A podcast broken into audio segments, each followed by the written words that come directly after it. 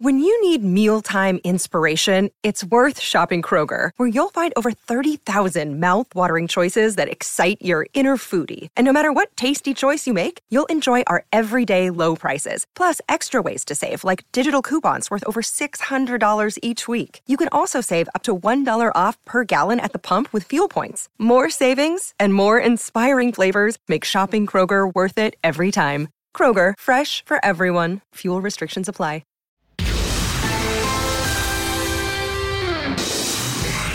Welcome into the latest edition of ESPN FC. I'm Dan Thomas, joined by just me and you today, Craig. What a treat here in the studio. And it was looked like it was going to be quite a slow day, but then good old IFAB thought, let's throw in a blue card for a Thursday and see what we can get out of it. This is the new proposal, which is set to come out tomorrow. Top-tier competition excluded from initial... So there's going to be initial testing first at lower leagues. But here's the basis of it. Fouls that prevent a promising attack or dissent will result in a blue card, which will see that player removed from the pitch for 10 minutes. If you receive two blue cards, or a combination of a yellow and a blue, you'll be getting a red card. Oh, FIFA have come out and said, calm down, this is going to happen anytime soon. It's going to be tested at much lower league levels before we go anywhere near contemplating it's going to happen, but we may as well discuss it. Jan is here, Frank as well. Craig, you like this idea?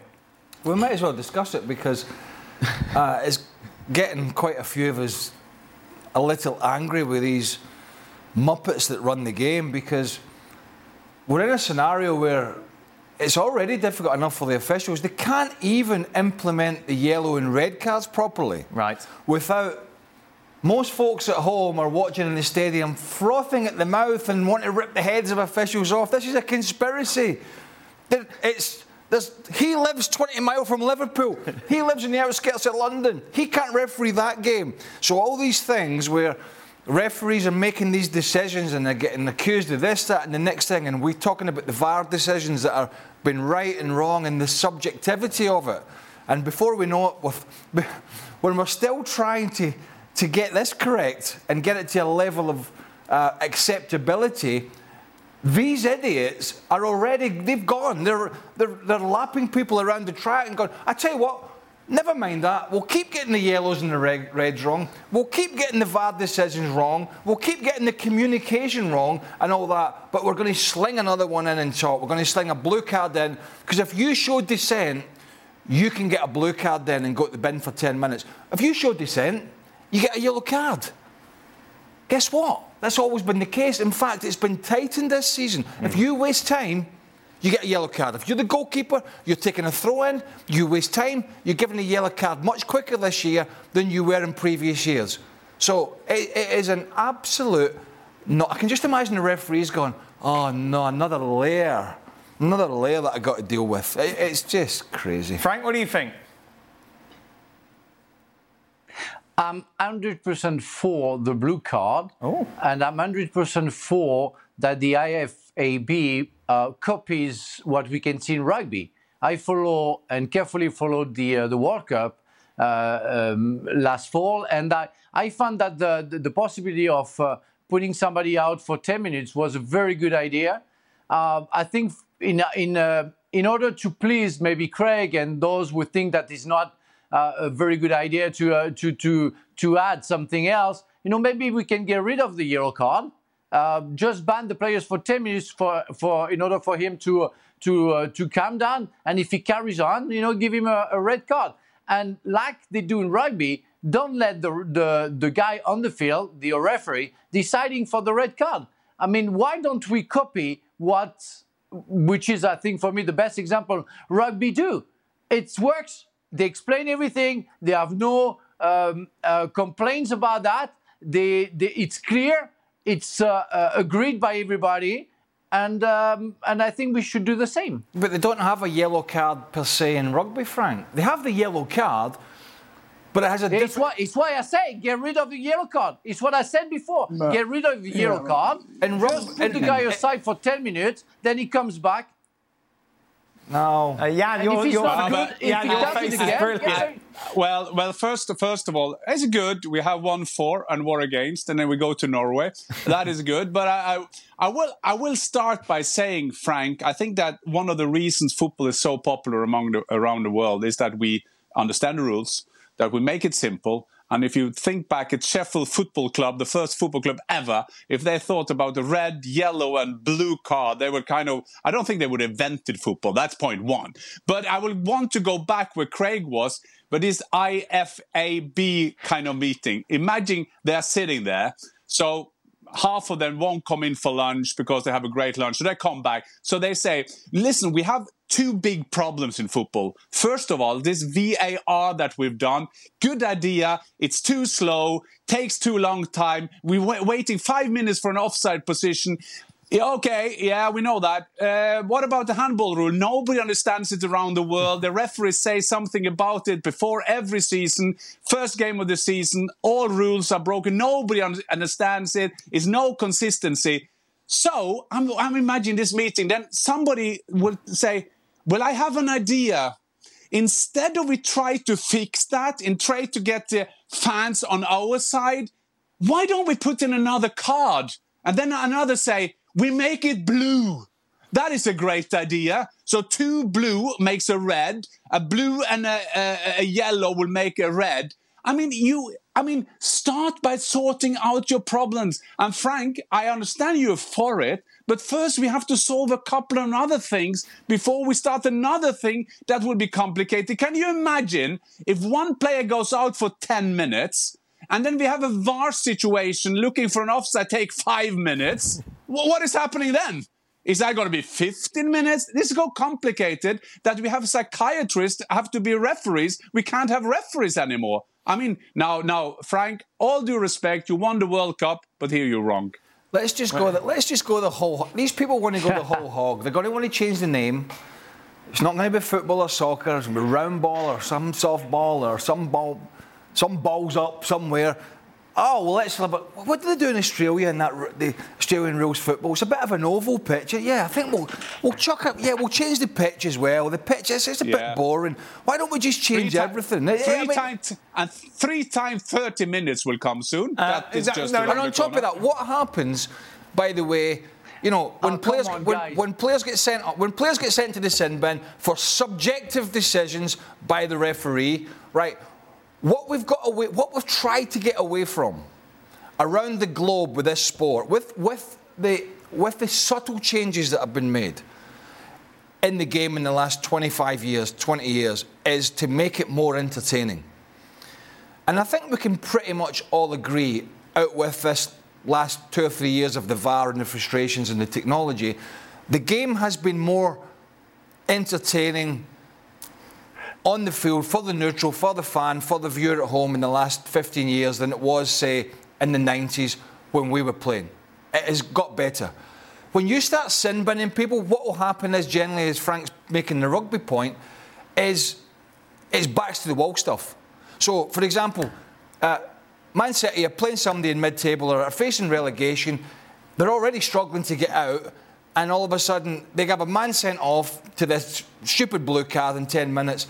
What that is going to take for at least 10 minutes, any chance of a spectacle, completely out of the equation. But and that goes against the grain of what the governing bodies have been trying to do to make it more entertaining. Now we have a scenario where if you go down to 10 men, what happens when a team gets sent off, Frank?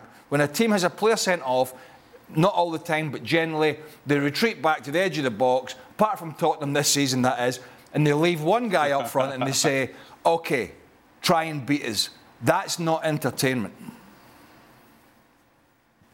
Okay, that's not entertainment. So, I refer to what I saw with rugby, where I think when those kind of decisions to put somebody aside for 10 minutes didn't take like 5 minutes to decide to. So why football will take 5 minutes to decide to put somebody 10 minutes aside? And again, football evolves, as you just said, Craig. I think the last pass to the goalkeeper 20 or 30 years ago was a great idea to make the game being better. So evolvement of that made the football better. So you have to be open to any ideas to make it better. I think the yellow card is not a good idea. I think the blue card is a better idea because you can maybe think of finishing a game 11 against 11.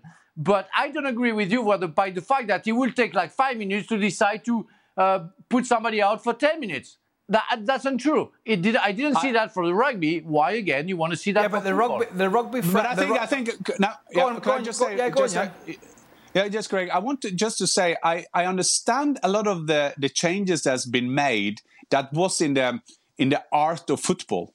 This is the back pass rule. I mean, whoever invented that, there should be a statue of that guy at every stadium around the world. Brilliant idea, good for football, you know. But the blue card kind of thing, and how we do VAR and VAR. I mean, the VAR. I've always been a fan of VAR. Everything that can make things fairer. But when I hear, and I'm a big fan of American sport, but when they start comparing our soccer, with American football, where they stop and they used to have Michael Jackson, and now they have Taylor Swift running amongst them at halftime, doing all that. We don't do that. That is a different sport. It's not to say that ours is better. It's just different. No. So when they say, why don't we do the same? That we can listen to the referee, we can listen to the linesman, and is that in the art of how we want our game? If the answer is yes, do it. But a blue card for me, Frank, is not how will that make football better? That will only make it more complicated. There will always be a camera standing with this guy being mad, and can he warm up? Will there be an extra coach just looking for the guys in the sin bins and all that kind of thing? Is that the art of football? I'm only doing it. Okay, I understand. You play for Norway. You play in red. You play for Middlesbrough. You play in red. You're against everything blue. I understand that because you are exaggerating everything, really. You are really exaggerating and trying to find, errors from having the blue card and even you're putting ahead that the guy has to maybe warm up for 10 minutes. Again, take the example of rugby. They have VAR. They have kind of a VAR. They have that blue card. It works. Why don't we copy them? Are we that stupid that we can't copy rugby? Are we so simple in a bad way, in a bad determination or definition of the word simple, that we cannot do like rugby does? I'm very stunned by what you are saying and the points that you're putting ahead. I mean, it doesn't reflect of what we are capable of doing. I think it's an idea that we can go a little bit further to see if it works or not. I agree for one thing. Get rid of the yellow card and put that blue card, because I think it will help the football. Well, talk about that. But we can't compare sport, can we? Well, let's talk, while we're on rugby, just briefly. The French were playing the Irish last Friday in the Six Nations, and they had a man yellow-carded, Willemser, and it was for a high, dangerous head tackle, and then he was red-carded for something similar after coming back on after the 10 minutes. The difference here is they use it in rugby for these dangerous tackles. So when you're challenging in rugby, and it's with the head-on-head, they'll give you a yellow or a red if it happens a second time. If you back-chat in rugby, which is what they're suggesting would come under the dissent. No, if you back-chat in rugby, it's not a yellow card. If you back-chat in rugby, and if it's a free kick, the referee just walks 10 yards forward, and then that team progresses 10 yards. You don't get sent for 10 minutes in rugby. But why would it not work? The referee knows what's being said. We had that. If you swear at me as a referee, but you're yellow carded. Sorry. But does the punishment fit the crime? Yeah. Why should you get two chances to swear at me? Well, you're sent off then. But why should you get two strikes? You swear at me, you're going out for 10 minutes. Done. That's it. Everybody knows that. Yeah, that will stop the dissent, surely. But we have rules, so Dan. Exactly. At the moment, but they're not working yet. They're not working at the moment, are they? These rules. No. So okay. Listen, if we walk through lives and if things not working, we just do another thing who's not working. I mean, what is that a kind of thing? We have to make sure that the rules that we are done now, maybe in the future. Frank, I don't want to be not modern and say maybe one day... We're not talking about handball. We're not talking about here yet. And here's the problem. Let's sort out... There's a distinct lack of referees at the moment, wherever you are in the world, because nobody wants the abuse. Right, that's abuse from the top. That's abuse from the sidelines. Go on, Dan. That's abuse from the sidelines. Dan, we have the rules now. But it doesn't work. It just makes... No, but then try to let them work instead of making another rule that doesn't work. Why should we do that? If you're a player, you're going to think twice about telling...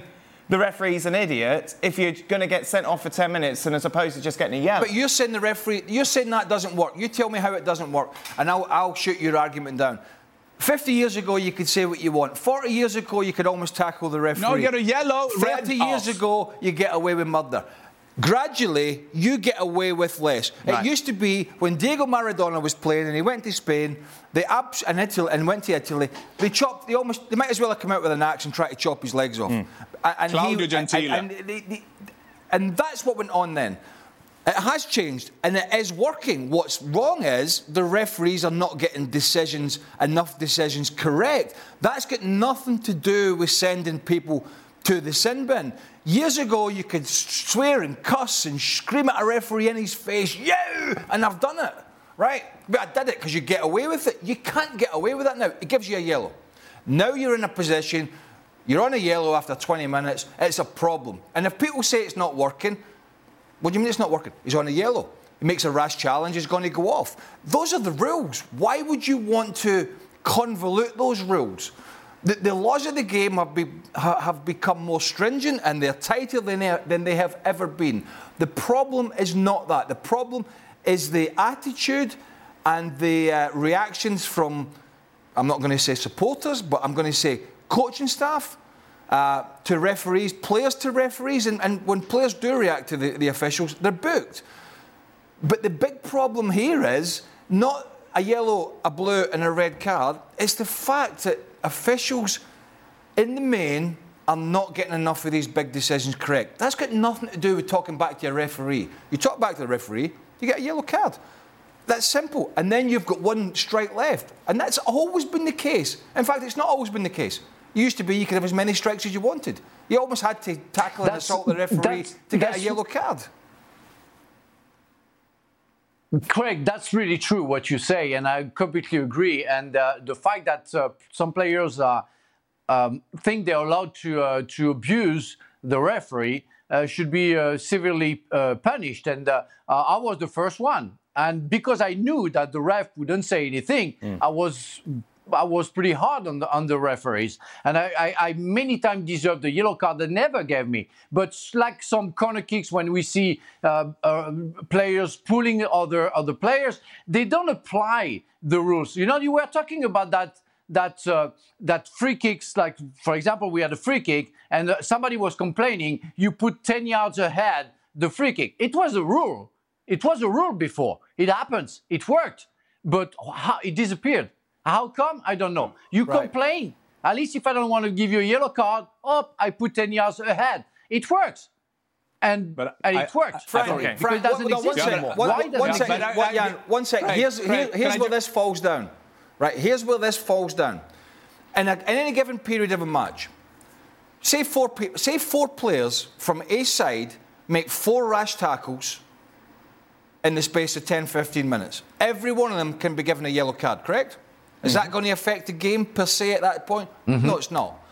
How are you going to police these ridiculous blue cards if we have 3, 4, 5 incidents within one half? Are we going to send them all? Are we going to send four players to the same? Boys, can I say something? But first of all, we know now, we understand that where we stand on this. Well, we have to be a bit sober when we discuss what has been done. The refereeing is getting better. There is better flow in the game. I'm born in 1967. I remember 1982 World Cup when they kind of kicked Diego Maradona out of the World Cup. There are some good rules here that is going well. And we have to respect the referees for doing that. I still see that all these kind of subjective ways that the referee got to do out there, that has nothing to do with VAR. That is about the referees making a decision. Why should we make it more complicated for them? And that's why I go back to the art, Frank. And that's why I'm... I don't care. They probably will say we need a green card as well because of sustainability or something. That will be anything. We've got one of those. Next. Yeah. Yeah. Okay. But how many? Right. No. I've got to do this. I've got to do it because we brought it up. How many people can be sent? All of them to the sin bin. Everyone can go in the sin bin. So if they IFAB come out and say, oh well, no, they can only send 2 people per half. No, no, it's going to be everyone. Otherwise, you can't put a cap on it. We've already had 2. I'm sorry. It's nonsense. Craig, I'm sorry, but if you have your teammate on the sin bin. Yeah. Will you do a stupid tackle to join him? Well, no, you refrain yourself. You're going to think twice, and you say, well, otherwise we're going to be without 2 players. Frank, so it's like a yellow card. Right, you're going to calm down. Frank, we've done it. We've had 2 sin bins worth of discussion on this. 20 minutes already. That brings us... Right, there's only one person going to the sin bin. That's the Frenchman. That is it. Right. Thank you very much. Stay tuned. Extra time's next. We'll be back tomorrow. Be sure to come over to our YouTube channel and subscribe to ESPN FC. Did you know less than 10% of Americans own an e-bike? Here's why that should change. Studies show e-bike owners actually end up exercising more, plus getting outside more. If you're looking for a balanced lifestyle and everyday adventures, you need to check out Lectric e-bikes. They are the #1 selling e-bike brand in America. Their bikes are typically foldable, pre-assembled, and have serious range up to 150 miles on some models. Check them out today at lectricebikes.com and add some more adventure to your week. That's lectricebikes.com. Passion, drive and patience. The formula for winning championships is also what keeps your ride or die alive. eBay Motors has everything you need to maintain your vehicle and level it up to peak performance. Superchargers, roof racks, exhaust kits, LED headlights and more. Whether you're into speed, power or style, eBay Motors has you covered. With over 122 million parts for your #1 ride or die, you'll always find exactly what you're looking for. And with eBay Guaranteed Fit, your part is guaranteed to fit your ride every time or your money back. Because with eBay Motors, you're burning rubber, not cash. With all the parts you need at the prices you want, it's easy to make your car the MVP and bring home huge wins. Keep your ride or die alive at ebaymotors.com. Eligible items only. Exclusions apply. Right then, big game in Germany on Saturday. Bayer Leverkusen taking on Bayern Munich. 2 points separate these 2 sides going into this clash. Bayer Leverkusen, of course, unbeaten in all competitions so far this season. What do the bookies say? I'm intrigued to see. And they've got Bayern Munich as favourites, Bayer Leverkusen as outsiders. Jan, of course, the last time these 2 teams met, it was 2-2. I think everyone but Bayern Munich supporters want Bayer Leverkusen to do well in this tie and go on and be competitive right up to that final day. Will they? Oh, well, I think you're 100% right on that, because we've seen over 11 years, and we used to be Dortmund being the big challengers.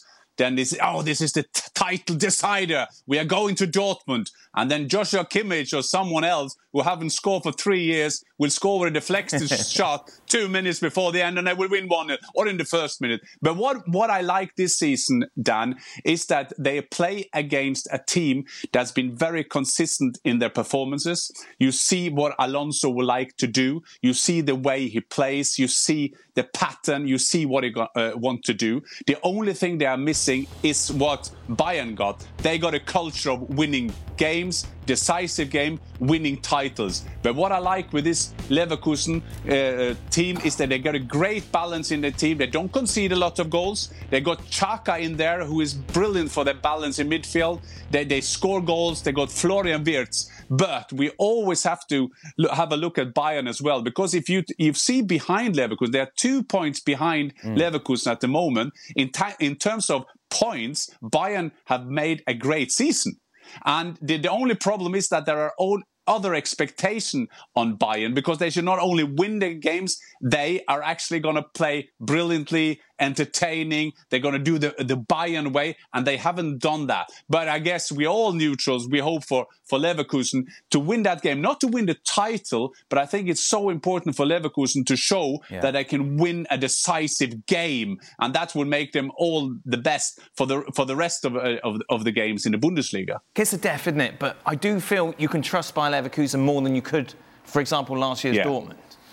Yeah, you do, actually. Funny you should say that. And even without the main guy, Boniface, up front, who's not due back, I think, sometime until March. Patrick Schick's come back in after some injury problems, trying to get up to speed. They brought in Borja Iglesias, obviously, as cover. Jan mentioned Florian Wirtz. Granit Xhaka has sort of curtailed the disciplinary issues, although he came close last week to picking up a booking that almost meant he was going to miss this game. And in the wide positions, they've been really good as well with Grimaldo and Frimpong. I am much more convinced about Leverkusen than I am about Tuchel's Bayern Munich. I just think they've looked. I watched them last week against Gladbach at home. They got the job done in the end, but it was like walking through treacle for long periods. The week before, I think it was Augsburg away, where again they got the job done, but they were under so much pressure early on. And we're expecting, Jan will know better than me, but we're expecting Kim to be back at least to come back in, because I think if you're Leverkusen, and it was to be that back pairing, who've not done anything wrong thus far as a pairing, but if those fullbacks push on and were to leave Dyer and De Ligt, if Kim's not ready to play, I don't fancy them at all, to be honest. So yeah, they've got good players. We know they've got good players, Bayern have, as Jan said. And generally, over the last decade plus, they've stepped up. Yeah. They've stepped up in moments where it hasn't been going well for them, and they've pulled this rabbit out of the hat. Is this the year, though, that they, certainly domestically, that they can't do it? Because, if they keep Harry Kane quiet, Musiala, any of these guys, Leroy Sané, they have their moments. But as a team, as a unit, I think Leverkusen, for me, are a better unit.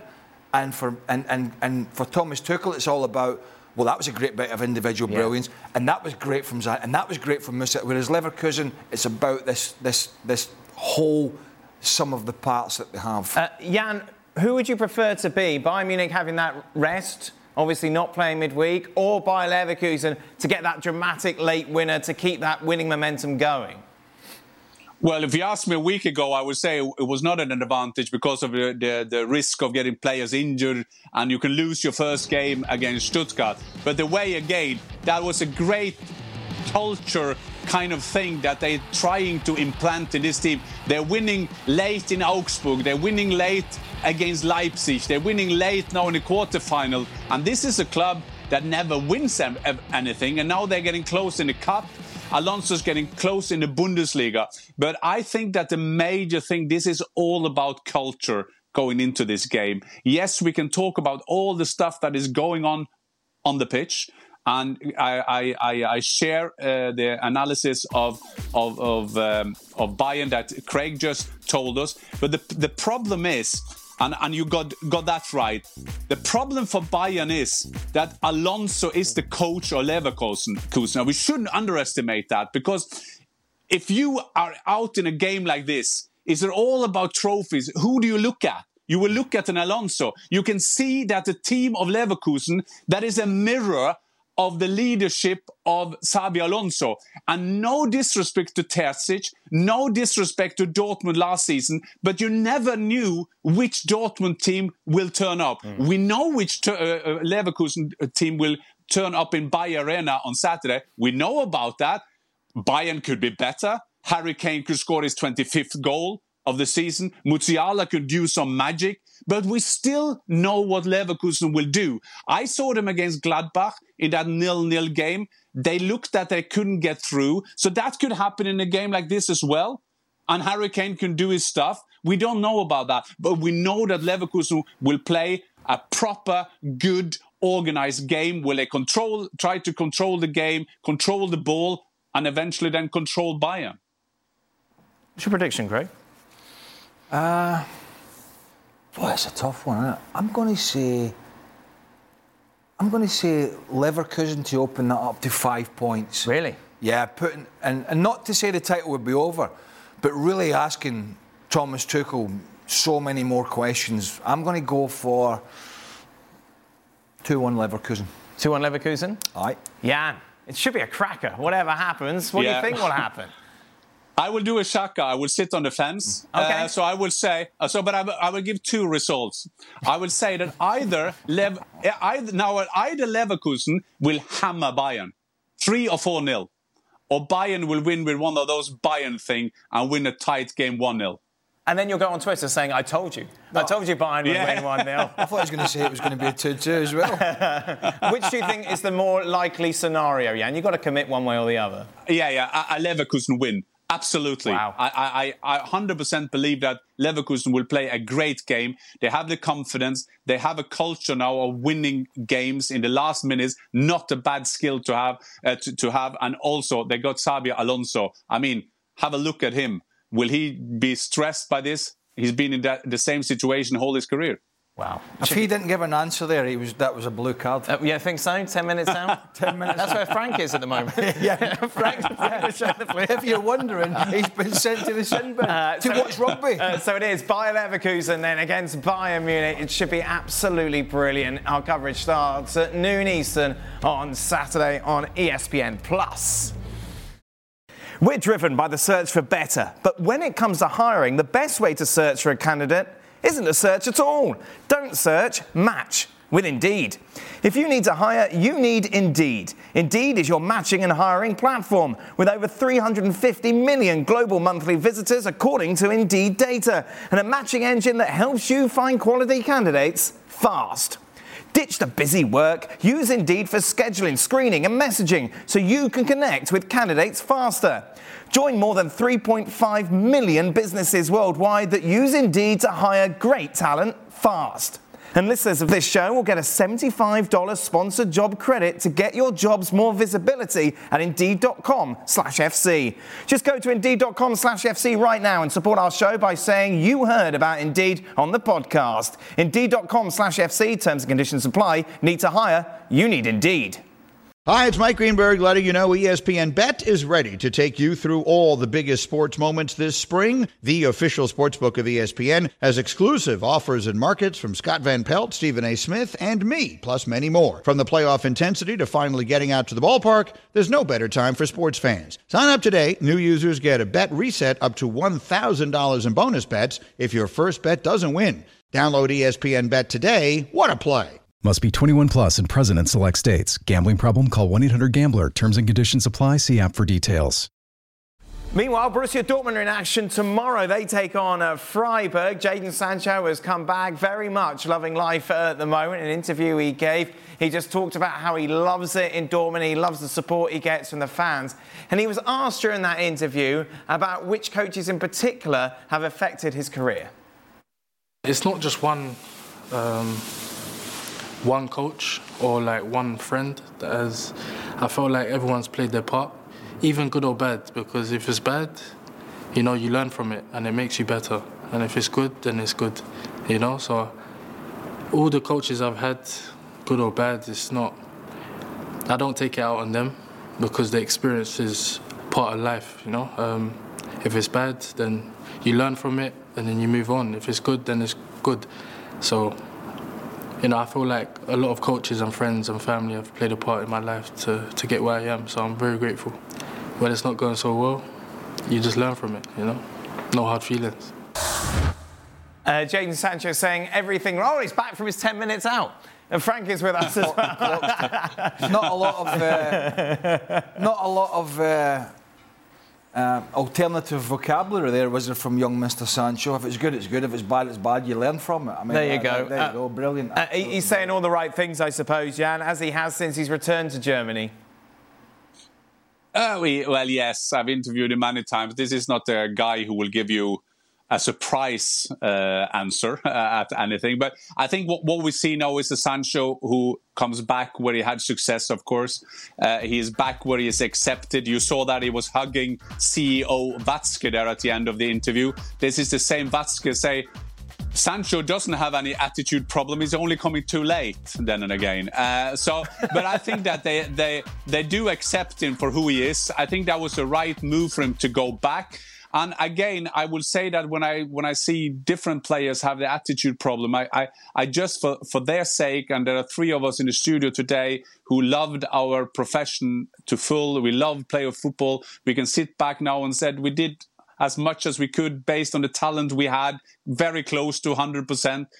And I hope that Sancho one day will not think back and think, oh, I should have done a bit more. I should be having a clock that was good and things like that. Because to throw your career away is only like 12, 13 years of your life is a terrible thing. And I hope he doesn't experience that because it's up to him. He can blame, he can do a blame game on Ten Hag for the rest of his life. It doesn't help when he's sitting in a pub in Manchester.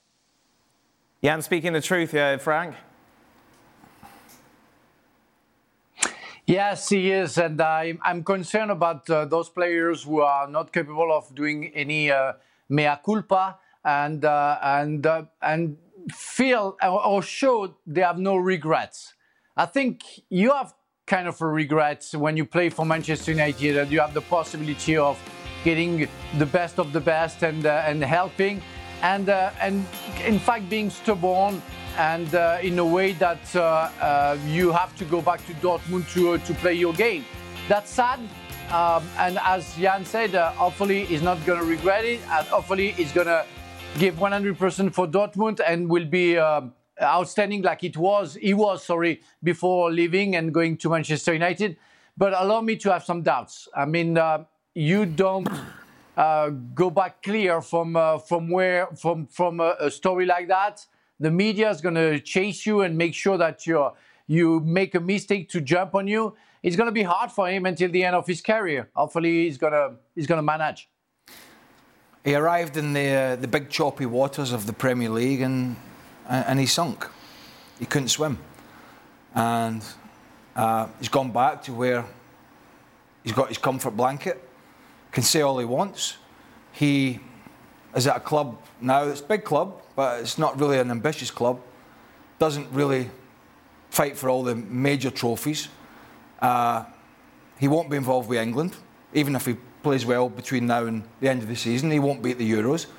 And even looking at those stats, which are pretty poor, apart from the 2021 season at Dortmund, where he rattled a good few goals in, well, that was when the Euros were on at 2021, and he still, even then, was only a bit-part player in that England squad. There is something deeper down here than just the odd manager or two not fancying him, not playing him, not liking his attitude. There is something else going on with this young man that is taking him back here. And look, he's got a talent, but guess what? There are a lot of young players around the world who've got talent. And at this moment in time, he hasn't utilised it very well. He had a big opportunity.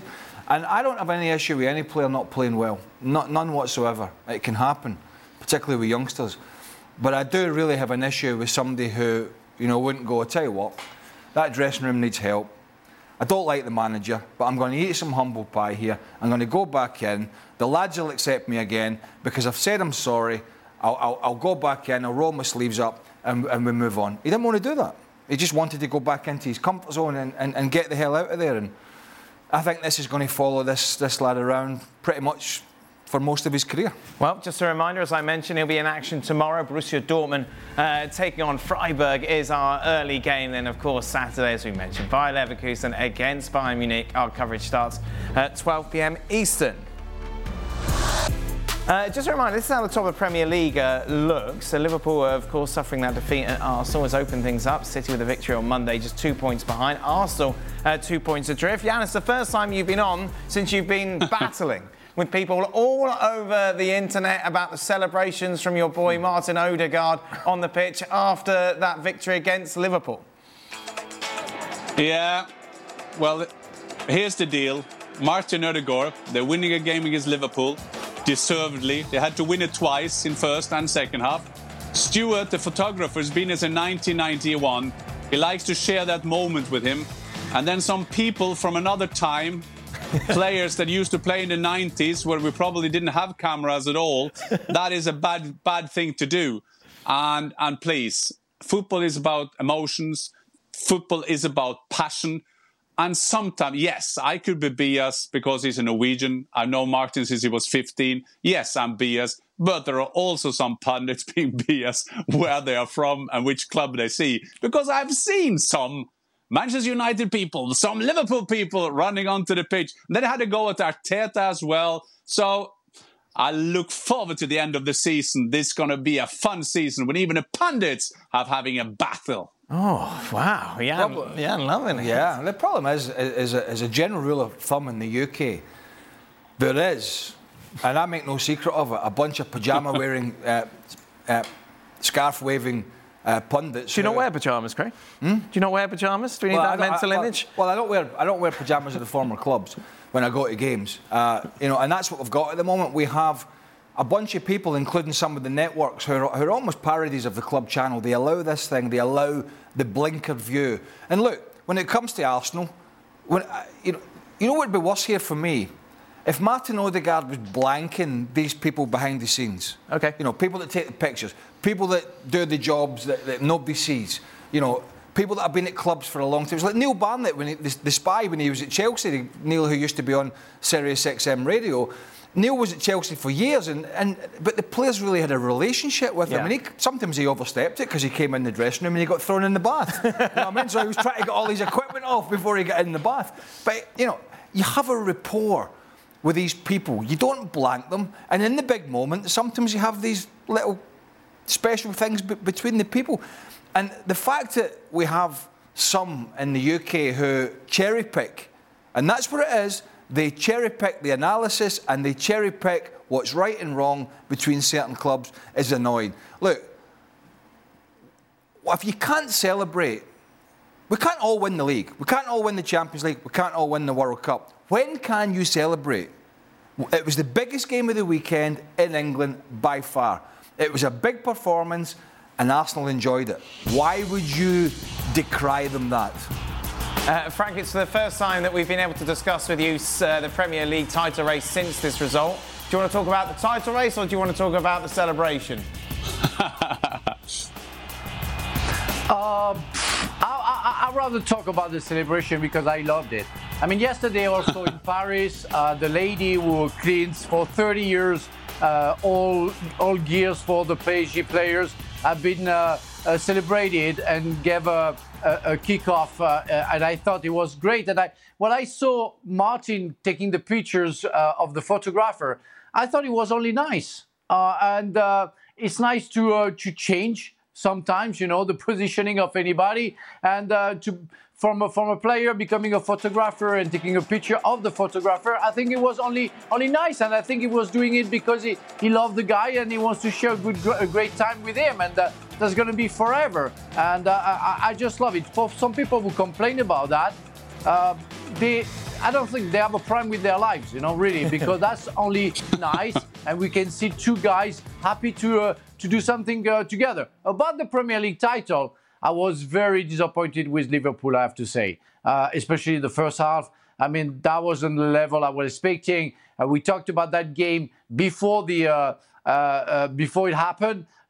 We were expecting a top games, and I was disappointed by Liverpool. Arsenal did the job. There are nothing to complain about. The goals were mostly bad goals, not nice.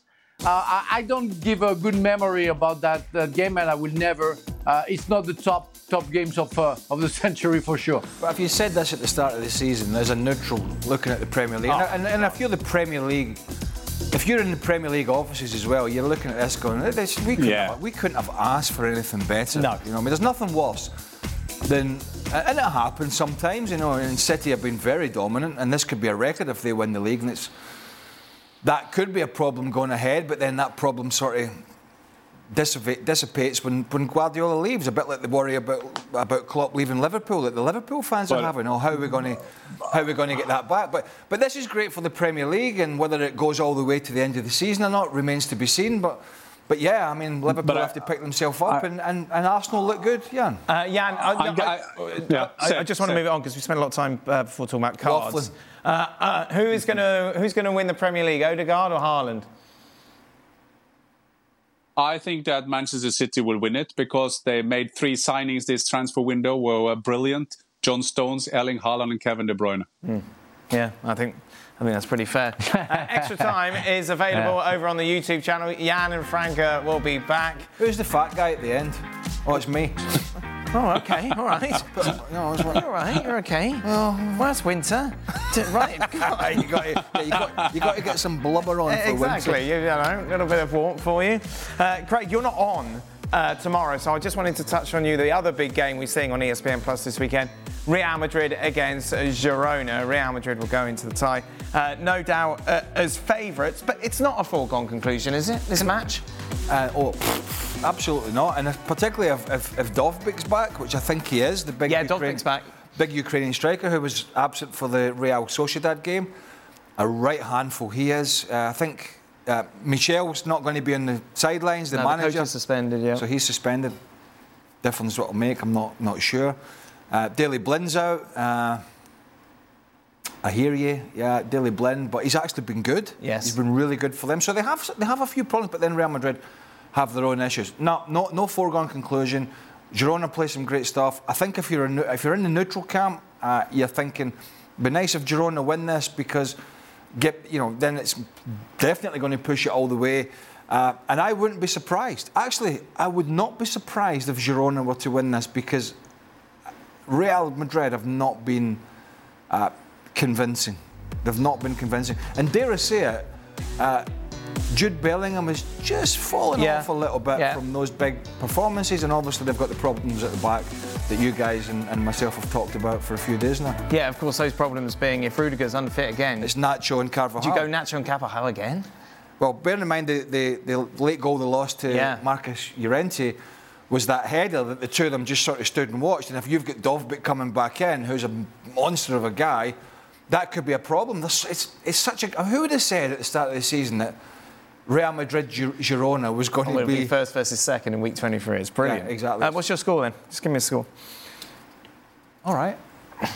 Call it an upset. The game's in the Bernabeu. Yes, at the Bernabeu. I'm going to go 2-1 to Girona because I actually think they play the better football. They've got more pace in the team, and if the big guy's back and in form and they feed them, I'm going to go for a Girona win. Meanwhile, big news coming out of Catalonia. Antonio Conte's people have been in touch with Barcelona and says that he is available if they need him to take over in the summer, of course, with Xavi leaving. The bookies don't seem too excited by that prospect, 33-1. These people have been... Apparently, it's a world record of the phone getting from Laporta's ear back to the... well, that's the old-style phone. To the receiver. Back to Laporta's old school. Yeah.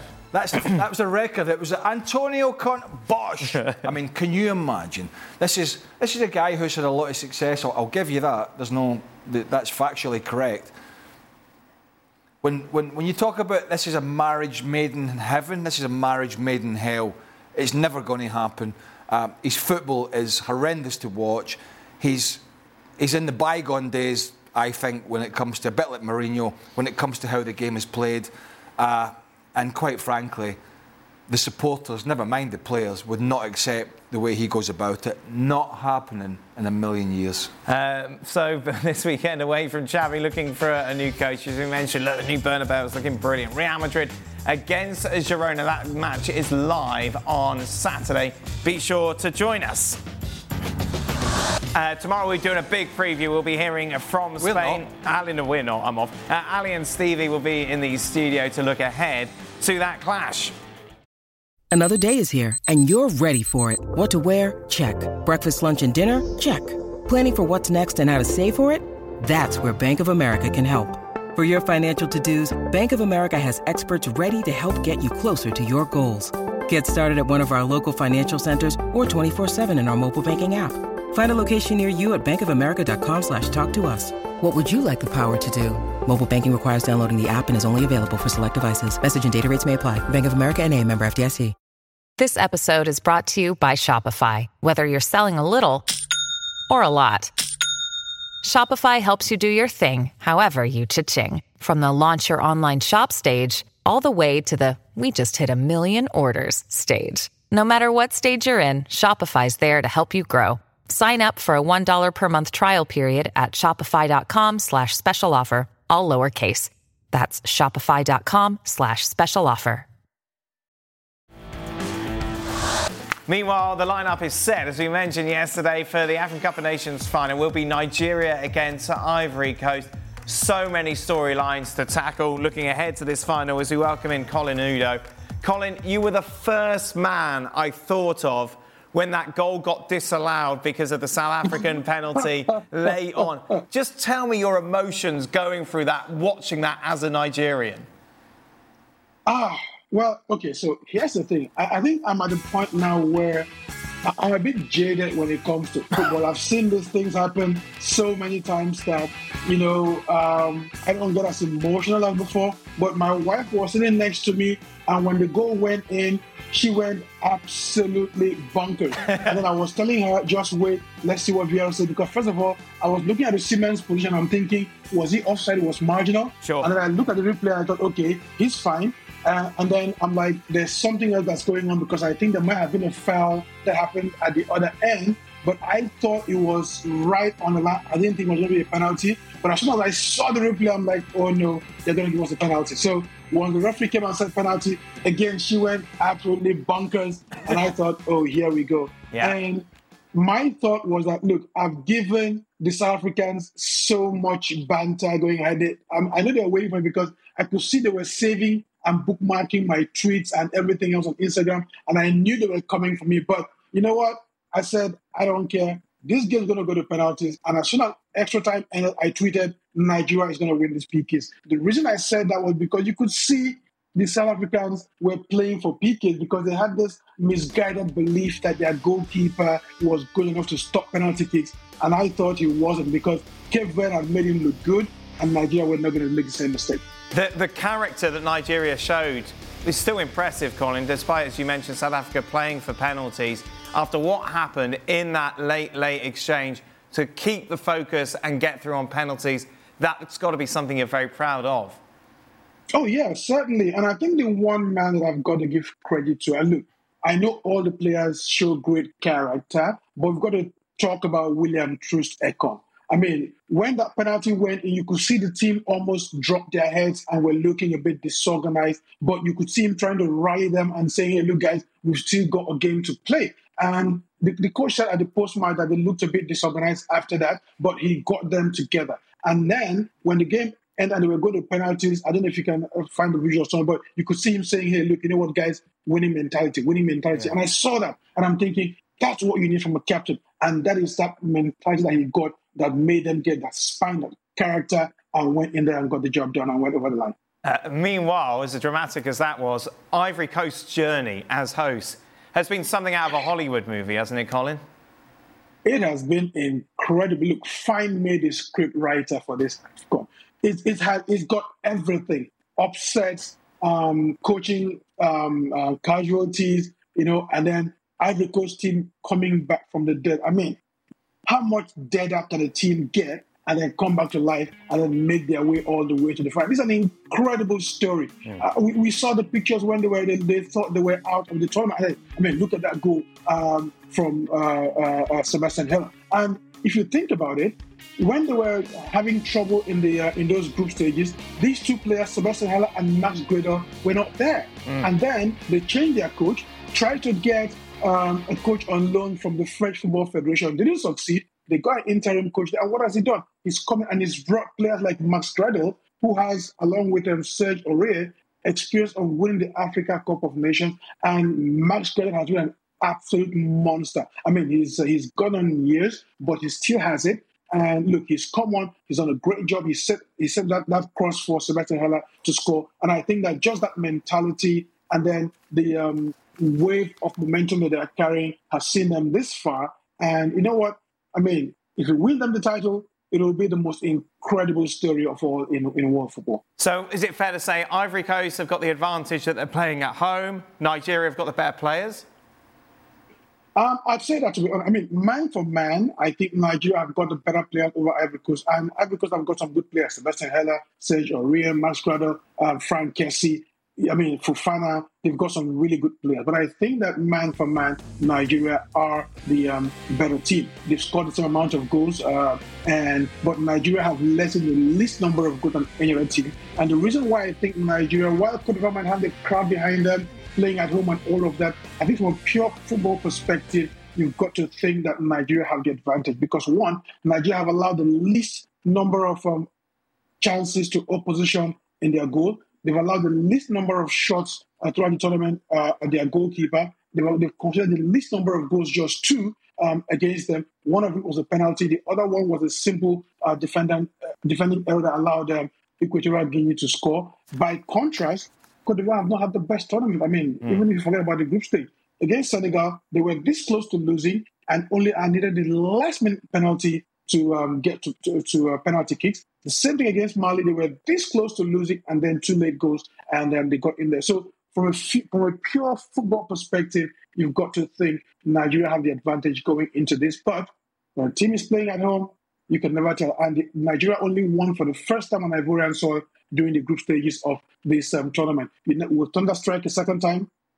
We don't know. Wow. Or lightning, rather. I wonder whether you want it to strike second time. Colin, brilliant stuff, mate. I definitely enjoy the final. I hope your wife will be okay and be able to survive the 90 minutes. Thank you very much, Colin. Just a reminder, a lot more from Colin on the latest edition of the Gab and Jules podcast. Be sure to check it out. That's it. That brings us to the end of today's show. Extra time is next. Cameron never made it there, no? No, they didn't, Onana. Stay with us.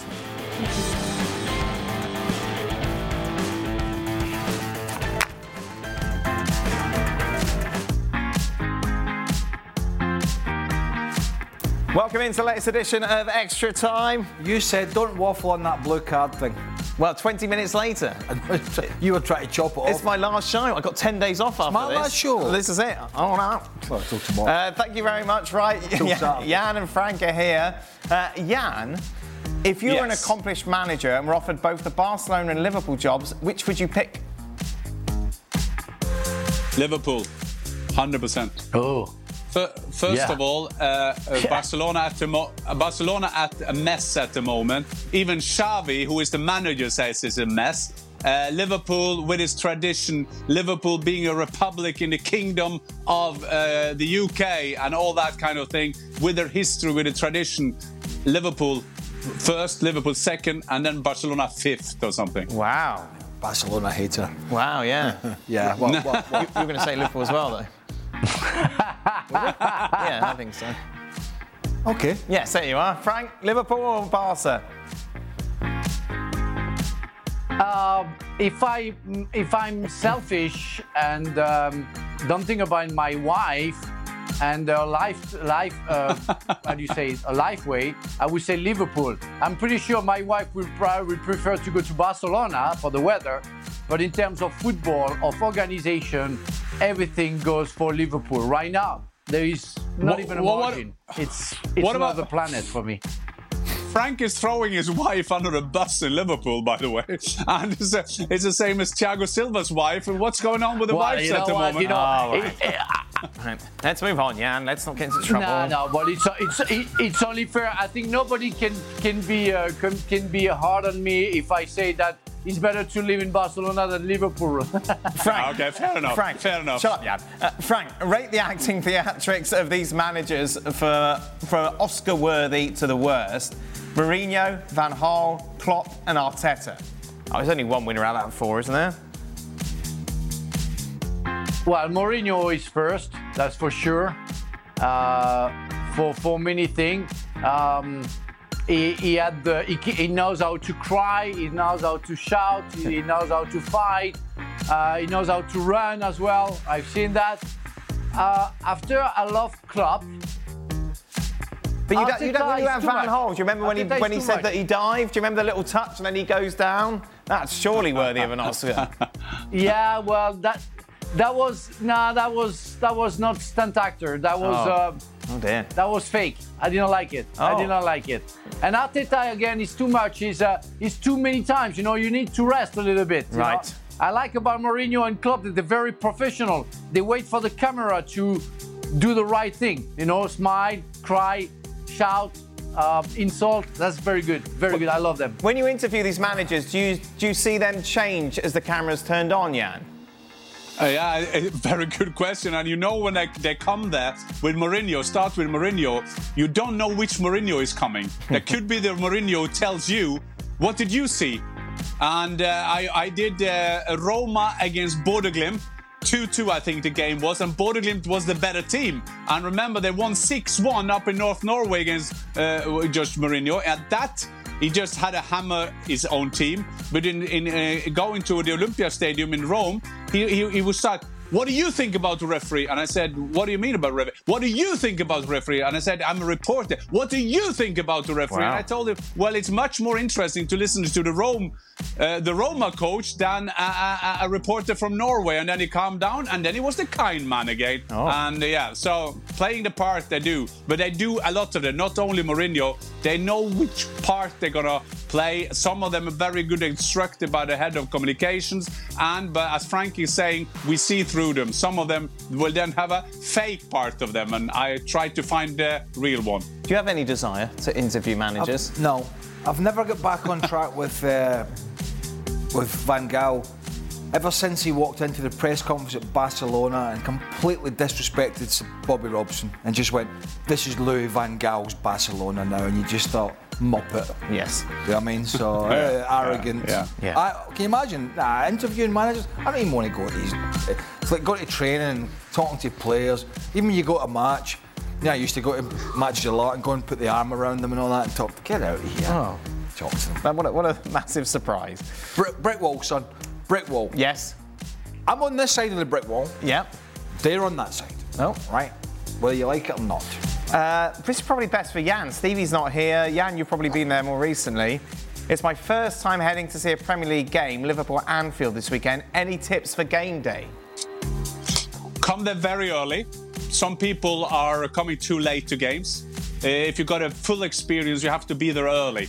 And go to Liverpool, do all your different photos, have a look at the memorial kind of a thing they have there, and the statue of Bill Shankly. They got a great fan shop at Anfield. Just try to soak in the history. Whatever team you support in the world, to go to Anfield is a very, very special thing. Yeah, and don't buy a half and half scarf. I think. No, but fair. You can also have a little trot. No. You can have a little trot across and see Goodison as well. Okay. If you want to kill two birds with one stone. Yeah, exactly. Get there early. Good.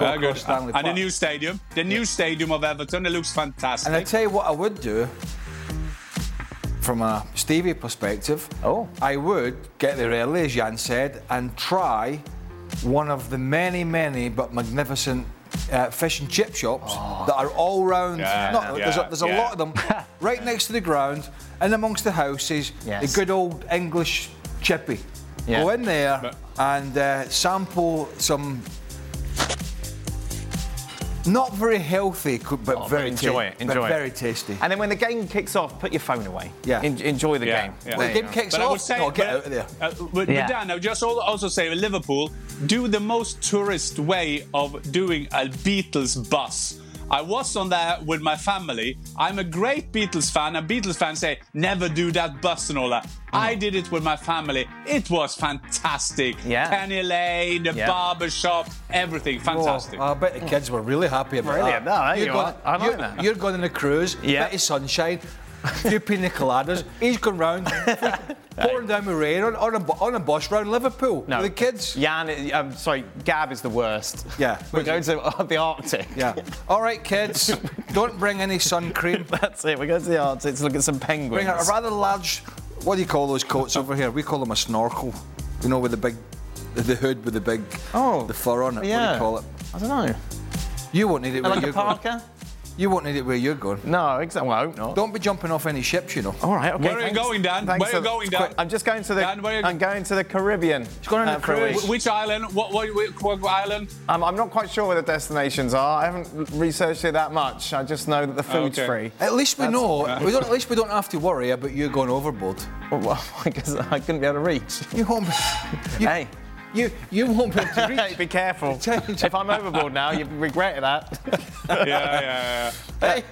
For Jan, your one-year anniversary run with the fish is coming up. How will you celebrate? Oh, another run, but with a different species of marine life. Maybe a seal.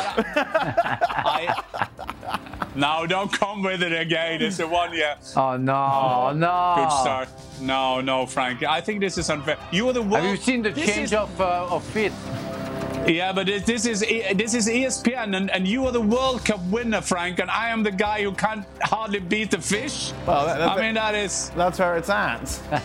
Look at that. Oh, I like the kind of Chariots of Fire music as well. You have the light. At least you have the light for like 5 seconds. Hey, Jan, I think that's Jimmy Carragher in the fish. He's chasing you. Oh, God. You said Salah. You said. Craig, whatever your name is. Fred. Eager viewers would like to know which would you start, bench and drop. An hour-long discussion of Mbappe's transfer, guest hosting Football America with Sebi, or guest hosting the Gab and Jules podcast with Gab. Wow. Okay. Come on, Craig. I'll be honest. I'm taking an hour's discussion about Mbappe at the moment. Wow. So Mbappe's best. Yeah. Now, are you choosing Sebi or Gab? Which podcast are you going? Boy, that's a tough one, isn't it? Seb's here for the whole next week. I'm not worried about that. I think I'm going to have to go on. I think I'm going to have to go on Football America. Wow, there you go. The commitment is made. Let's make it happen. No, I'm not going on it. I mean, you said you'd be open to going on it. That's what I've been on it once, and I'm not going on it again. Frank, after being sidelined once again by injury and his contract ending at United in the summer, what does Anthony Martial's future look like? Well, that's the question of the century, you know. His present and his past at Manchester United hasn't been so successful, so I don't know what's going to happen to him, and I think it might be too late for him to reverse anything and go back to his best when he was playing for Monaco and signed for Manchester United and had a very good start with Manchester United and then disappeared. I think he had too much pressure when he came. The price was too high. He didn't handle it properly. And it's over. I just want to wish him to enjoy football if he can carry on. And as every professional that I meet, I always say, you know, play until really, really fed up, because it's fantastic to be able to play football. And I will say the same to Martial, but in terms of performances, he's a waster. He's long gone. He's a waster. We talked about it in the show, didn't we, about Sancho looking back at his career. Did he do enough? Will he think back that he did enough? We won't know everything around the players. There could be different things. They could have bad advisors and everything. We can only judge on what we're seeing. And I think Frank make a very valid point. You have to enjoy your football. And when I see Martial playing, he doesn't seem to enjoy football. And I can't understand that. I always enjoyed it. Say, and once again, the lady loves milk tray. Oh, is that for Frank? That's probably lost on people here. Eh? Well, yes, the milk tray was a box of chocolates, and it was always the man in black who would deliver it to the lady. He'd climb up the outside of the house. Well, he'd do lots of things, wouldn't he? He's very much the hero. And once again, the lady loves milk tray. Thanks, Frank. Thanks for interrupting Jan for that. For Jan, with Schalke being in the relegation scrap in Bundesliga 2 and in danger of also losing their pro licence as a club, could it be doom for one of the historic clubs in Germany? Well, the second league is a kind of graveyard for historic clubs in Germany. We had Hamburger Sportverein that I I follow very closely. They are always playing the relegation game against the third last in the Bundesliga, always losing. There's always something wrong. Schalke has done, there's no continuity. They have tried like every coach that is available, and when they went down, they started invest a lot, and then there were young kids that was in fashion.